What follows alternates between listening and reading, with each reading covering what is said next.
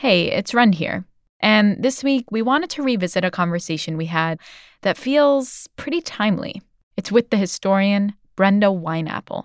The author of the book, The Impeachers, The Trial of Andrew Johnson, and The Dream of a Just Nation. The Impeachers details the very first test of what the founders decided would be the ultimate consequence for presidential misbehavior presidential impeachment.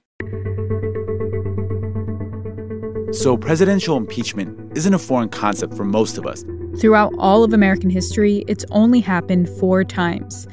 The point is, the country has rarely had to tackle the question of whether to fire the president and what that would mean, partly because it's really difficult to impeach a president.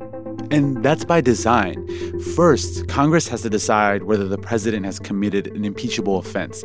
In the Constitution, it's defined as treason, bribery, or something called high crimes and misdemeanors. Which, like, what does that even mean?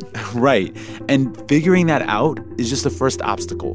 Then a majority of the House of Representatives must vote to impeach. And finally, it goes to the Senate. There's a trial, and two thirds of that body has to vote to convict before the president can be removed from office.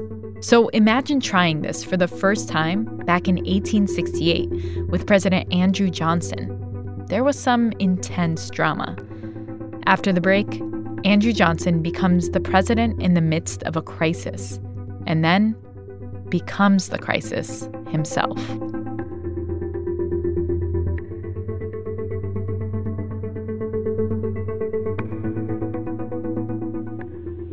Hi, this is Augusto Calles calling from Honolulu, Hawaii, and you're listening to Throughline from NPR. This message comes from NPR sponsor Capital One. Welcome to Banking Reimagined. Capital One checking and savings accounts have no fees or minimums and a top rated banking app that lets you manage your money anytime, anywhere. Check on the account balance, deposit checks, pay bills, and transfer money on the go. This is Banking Reimagined. What's in your wallet? Capital One NA, member FDIC. With civil unrest, the pandemic, and the economic crisis, you want to know what's happening right when you wake up. And that's why there is Up First, the news you need in about 10 minutes from NPR News. Listen every day. Let's set the scene to give you a sense of what the situation was in the U.S. at that time.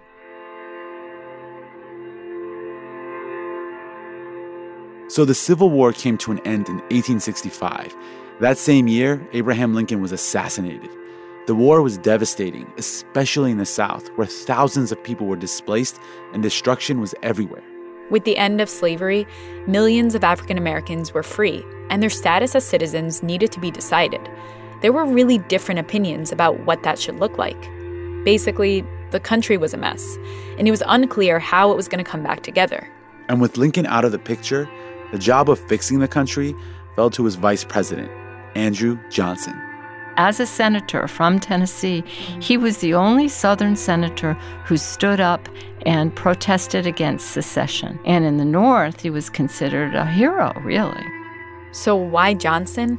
Well, Lincoln, a Republican, chose Johnson, a Southern Democrat, to show that he was interested in representing all Americans, North and South. And even though the vice president is technically next in line, few people, including Johnson himself, actually thought he'd ever be running the country. But with Lincoln's assassination, it was now up to Johnson to deal with all the big questions facing the country. You know, how do you put Humpty Dumpty back together again? Right. You know, on what terms are you going to let these rebelling states back in the Union? You just mm-hmm. say, oh, it's okay, you didn't mean it. You know, do you say, oh, well, you never really left? But they said they left. They had their own government constitution. With, yeah, they fought a war over it. So what do you do? Do you punish them? Do you not punish them? It's an mm-hmm. interesting question, really. Yeah. The other thing is you've got four million people who had been mm-hmm. enslaved. What are you going to do? Mm-hmm. You know, are you going to give them civil rights? You're going to give them political rights, which is to say, allowed to vote. How are you going to get these people jobs? They hadn't been allowed to learn to read and write. I mean, it's just an enormous, to use the words of today, humanitarian problem. And where did Johnson stand on that? Those questions he was not a progressive. He pretty early on vetoed the first Civil Rights Act and mm. something called the Freedmen's Bureau Bill, which was funding to deal with refugees, mm-hmm. former slaves. And he were, vetoed that. He vetoed both bills, and it was shocking, actually, to many people, particularly the ones who put together the bills, because they thought Johnson was going to okay it because they didn't think it was particularly radical. I mean, mm. civil rights, you know. Right. Well, of course, you're going to give people the right to travel freely or mm. to marry or to buy property. I mean, that seems basic. It, it sounds like his change in stance on some of these issues and policies was a surprise to some of the people in Congress. It well, caught them he, off guard. He didn't change. It's mm. like the scales fell from their eyes fact of the matter is that he was always Andrew Johnson. He mm. he had never been never mind an abolitionist, he'd never been anti-slavery. He only sort of consented to emancipation because it was politically expedient for him to do that. Mm-hmm. When he had money, when he's worked himself out of apprenticeship and that mm-hmm. he became fairly well off, then one of the first things he did was buy slaves. Mm. Johnson was an avowed white supremacist. And then a little bit later, when the 14th Amendment was debated and then it was going to be sent to the states to ratify, which was a way of codifying civil rights, you know, Johnson basically campaigned against it. Against the 14th Amendment? Yeah. Really. You know, I mean, that's quite something. And he, he went on a whistle stop tour.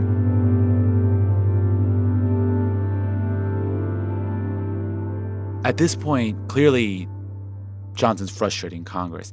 But when does it become all out political warfare? By 1866, things are getting really bad. Mm. And then that particular spring and summer, there are uprisings, or they were called riots. They were basically massacres in two cities, one in Memphis mm. and then in New Orleans. And it was it was just horrible. And it's basically ex rebels, Confederates against black people. They're basically mm. race riots, except one ra- only one race is rioting and the others being slaughtered. Mm. And that seems to be a result of Johnson's policies. Wow. So more and more, uh, Johnson is losing whatever kind of backing he might have had among even moderate Republicans in Congress. Mm. At the same time, there isn't serious talk. There's talk about impeachment, mm-hmm. but you know, think about this then. You, going back, you just ended a civil war. The country's broken and in pieces. People mm-hmm. are starving. You've got 4 million people who have been enslaved mm-hmm. and deprived of all kinds of rights.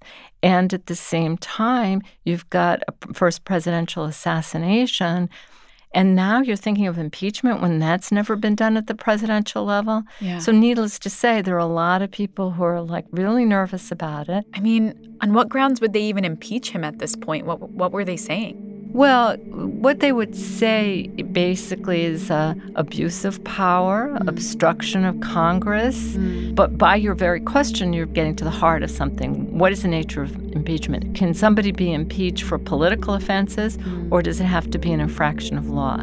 If it's political offenses, then anything goes at any time, the argument is. Right. If it's an actual infraction of a law, then you have to wait till somebody breaks the law. If they're unsure about impeaching Johnson at this point, what changes? So there's a lot of political upset about Johnson because not only is he defying Congress, but then slowly and surely he begins to defy the military. And what Congress starts to do in response is not impeachment, but pass what are called the Reconstruction Acts where it basically takes back its function and says, okay, we're going to determine what allows a state, a, a, formerly seceded state, to go back into Congress and to regain their representation. And the way we're going to decide, we're going to divide the South, the formerly seceded states, mm-hmm. into five zones, mm-hmm. and we're going to oversee elections there. And those are the Reconstruction Acts. Johnson, by this time, has a new attorney general and gets him to write rules that undercut mm-hmm. the fact that these are military men who are overseeing oh. these sections. And of course, Johnson and his allies were saying, This military occupation, you can't do this. All right, so Congress has decided that the US military should be responsible for, you know, maintaining law and order in the South. But Johnson, on the flip side, says it's military occupation. How does Congress respond? What Congress does is try to tie Johnson's hands. And so what they do is they pass laws that basically say that he can't really fire a federal officer without the you know advice and consent of mm. the Senate. Yeah. So and they're doing that because they know that he wants to get rid of Secretary of War Stanton, who's backing the military, who's backing the Reconstruction. And what does Johnson do? He tries to fire Stanton, and Stanton won't leave. Stanton says, I'm not going. The Senate says you don't have to go. And Johnson yeah. defies them and appoints somebody else. At a certain point, the House had no choice anymore. They had been avoiding going down this road. This is the third time it came up. Wow. They hadn't wanted Impeachment was the last resort. It's really the last resort. Maybe they didn't want to do it, but they did it. When we come back, the trial of Andrew Johnson.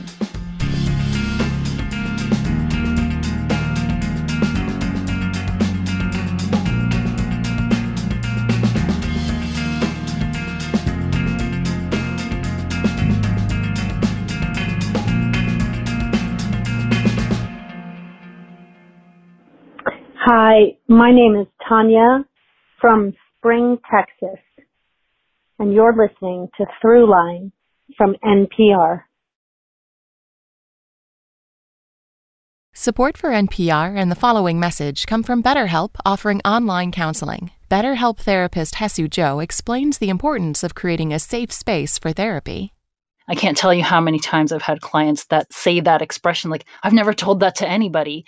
That's when I know I've made some kind of momentous move with this person. They feel safe enough to expose that part of themselves. And doing that together with somebody else can be very powerful.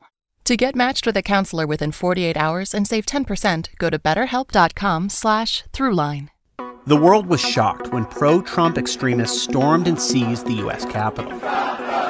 Throughout this tumultuous era, the NPR Politics podcast has been there every day explaining and making sense of the news. We'll be doing that through the final days of the Trump administration as we all try to understand how this moment happened and what will come next.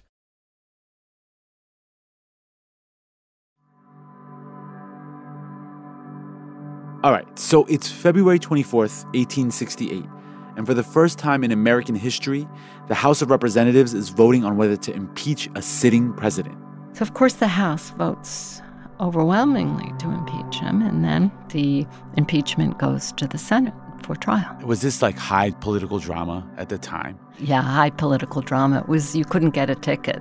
Really, I mean, it was all over the newspaper, all over the front page, every newspaper in the country. I mean, how could it not be?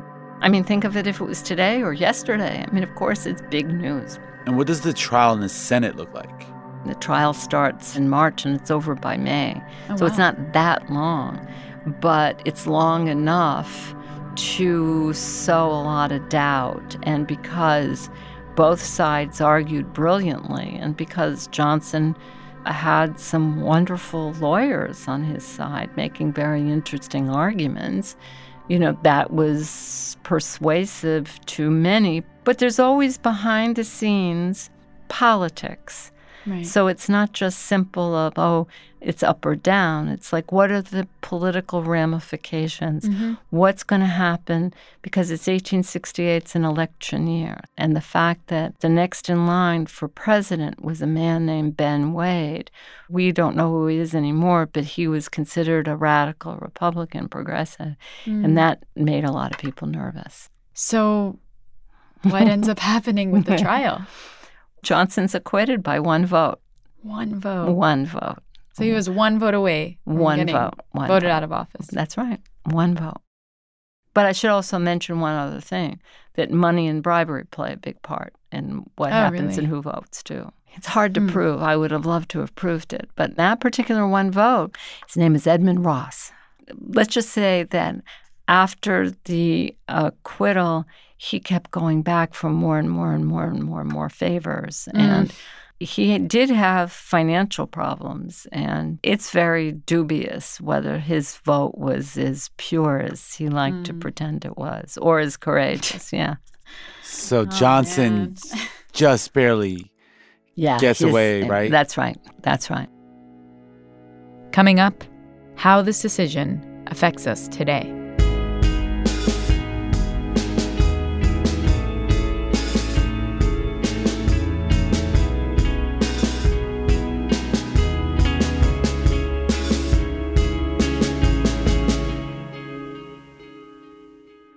My name is Kelvin Santos. I'm from Ponce, Puerto Rico, and you're listening to Throughline from NPR. Support for NPR comes from Newman's Own Foundation, working to nourish the common good by donating all profits from Newman's Own food products to charitable organizations that seek to make the world a better place. More information is available at newmansownfoundation.org.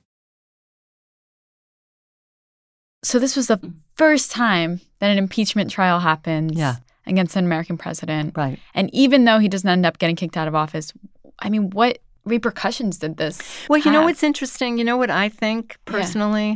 I think the reason why I or you or you know other people really didn't know much about it yeah. is because nobody wanted there to be any repercussions. Nobody wanted mm. to think about it. People wanted to just move ahead. Grant's famous political slogan for the 1868 race was let us have peace. Mm. You know, one way to sort of understand that is to say, let's let bygones be bygones. Let's forget about it. What lesson should we draw today? What an impeachment means for a society and the difficulty of an impeachment happening and what it actually like did to American society at the time then and, and could do today it's twofold. You know, it's sort of a cliche, but I mean, it, it is a court of last resort. I mean, mm nobody wants to go through that process because it suggests a kind of failure. mm There was a failure to get the right leader or the failure of the leader to lead. But at the same time, it also suggests hope. And what I mean by that is that there is a constitutional means of redress mm-hmm. that if there are mistakes, that you can rectify them mm-hmm. and move forward. There's a mechanism for that. Right. And that it can happen in an orderly way, which is how impeachment happened mm-hmm. in 1868. There were arguments made by rational, serious people on both parts legally and morally and ethically. And so I think that you, one can take heart in that. That was Brenda Wineapple. Her book, The Impeachers, is out now.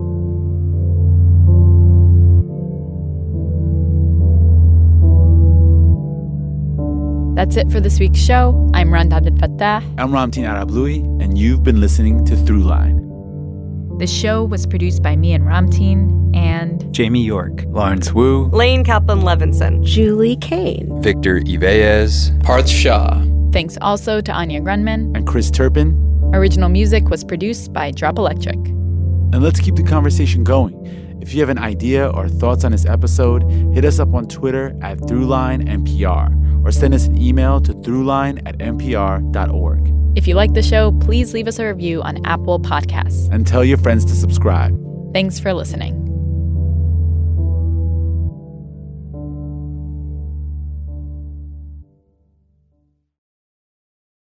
A special thanks to the estate of Samir Naguib for helping to support this podcast. Ramtin, I have a confession. I like coffee now. Bro, what are you talking about? you literally said you hate coffee on this show. Yeah, but that all changed when I tried Brewline, Throughline's very own coffee. And you can get your own by visiting nprcoffeeclub.org. Brewline, even coffee haters love it.